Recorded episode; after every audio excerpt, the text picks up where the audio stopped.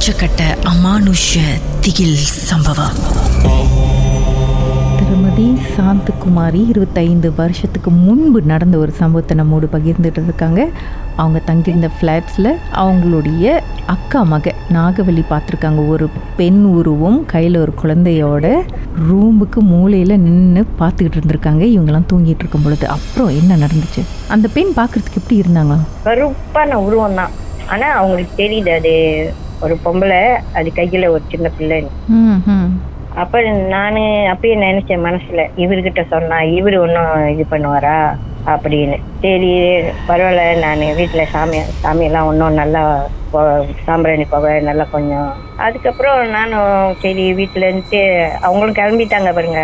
அதோட எங்க வீட்டுக்காரர்கிட்ட மறுபடியும் சொன்னேன். இந்த மாரி அது இந்த மாரி சொன்னிச்சு என்கிட்ட. அப்புறம் அவர் அது வந்து அவர் ஒண்ணுமே சொல்லல. என்னை ஒன்றும் ஏச்சல ஒன்றும் சொல்லல. அப்ப அந்த டைம்ல என்னமோ லீவு வந்து லீவு வந்தோடனே நாங்க பலி கம்பவுண்ட் பண்ணோம். மாமியார் வீட்டுக்கு போனோம். அங்கதான் எங்க அண்ணன் வீடு கொஞ்சம் தான் கொஞ்சம் தூரம் எங்க அண்ணன் வீடு. அப்ப எங்க அண்ணன் வந்து என்கிட்ட சொன்னாரு ராத்திரிக்கு வந்து வீட்டுல சாமி கும்பிடுறேன் நானு. வாங்க அப்படின்னு. அப்ப நான் சொன்னேன் எங்க வீட்டுக்கார்ட்ட எனக்கு உடம்பு நல்லா இல்ல நான் வரக்கூடாது. நீங்க போயிட்டு வாங்க. போய்கிட்டு நான் சொன்னேன் எனக்காக போய் அவ போய் கேளுங்க. ஏன் எங்க என்னோட மனைவி வந்து இந்த மாதிரி சொல்லிக்கிட்டே இருக்காங்க? நாங்க இருக்கிற இடத்துல என்ன இருக்கு? அவ எனக்கு தெ- அவங்களுக்கு ஒண்ணும் தெரியல. எனக்கு தான் தெரியுது. அப்படின்னு போய் கேளுங்கன்னு சொன்னேன். சரின்னு கேட்டுட்டு அவர் போயிட்டாரு. நைட் ஆயிடுச்சு. நானும் படுத்துட்டேன். அப்புறம் அவர் போயிட்டு வந்துட்டு மறுநாள் என்கிட்ட வந்து மூணு கனி கொடுத்தாரு. எங்க வீட்டுக்காரு காலையிலே. இந்த கனி குளிக்க இப்ப குளிக்க போனேன் அந்த தண்ணி கனியில நல்லா தலையெல்லாம் தேய்ச்சி நல்லா புளி அப்படின்னு. சரி நானும் குளிச்சுட்டு நான் வந்துட்டு சாய் அவரை கேட்டேன் பாத்தீங்களா? ஐயா இறங்குனாரு? பாத்தீங்களா? கேட்டீங்களா? இல்ல நீ இதே மாதிரி ஐயா கிட்டயும் அடாவடியா என்னாச்சும் பேசிட்டு வந்துட்டீங்களா? இல்ல நான் கேட்டேன். ஐயா சொன்னாரு சரியா உன் மே உனக்கிட்ட உன் மனைவி சொல்றது உனக்கு நம்பிக்கை இல்லைன்னு எனக்கு தெரியுது. நீ வந்து ஒரு நாள் ராத்திரி நல்லா கோழி கறி பெரட்டுனதா ஏதோ ஒரு கவிச்சி கறி.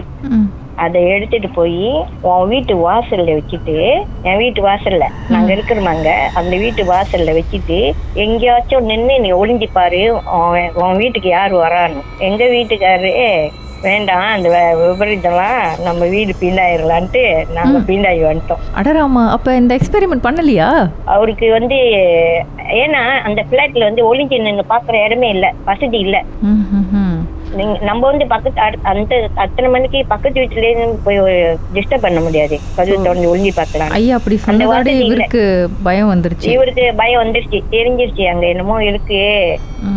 அவர் சொல்றாரு. அவரு என்ன சரியா தான் சொல்லியிருக்காரு. இவருக்கு நம்பிக்கை இல்லையா. உனக்கு நம்பிக்கை உன் மனைவி சொன்னது நம்பிக்கை இல்லைன்னா நீ வாசல்ல அந்த கவுச்சி கறியை வச்சுட்டு நீ எங்க இருந்தாலும் ஒளிஞ்சு ஆனா அந்த அங்க இருந்து ஒளிஞ்சு பாக்குற வசதியே இல்லைங்க. சரி அவரு கிட்ட கேட்டாரா? ஐயா கிட்ட கேட்டாரா? அங்க இருக்கிறது யாரு? அந்த பெண் உருவத்தை பார்க்கத்தாங்கன்னு இல்ல சொன்னாங்க. அவ- அவர் வந்து நீயே கண்ணால பாரு. ஏன்னா எங்க வீட்டுக்காரு எதுவுமே நம்பிக்கை இல்ல. நடவடி. ஆஹ் நடவடி. திருப்பி அவங்களே கேள்வி கேட்கிற ஆளு எங்க வீட்டுக்காரு. அப்படி இந்த விஷயத்துல எப்படி ஐயாட்ட கேள்வி கேட்க மாட்டாரு?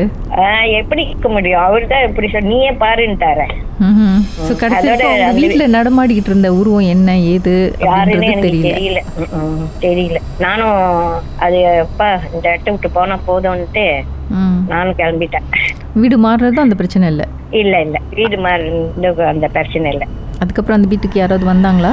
ஏதாவது தெரிஞ்சுதா? இல்ல அது வந்து அதுவும் நான் வந்து ஒரு வாடகை வீடு தான் அதோட அது அந்த பக்கம் போறது இல்ல விட்டா சரின்னு ஓடிட்டீங்க அந்த கிளம்பிட்டேன் நான். இருந்தாலும் அந்த எக்ஸ்பெரிமெண்ட் பண்ணிட்டு அப்புறம் போயிருக்கலாம். ஐயோ.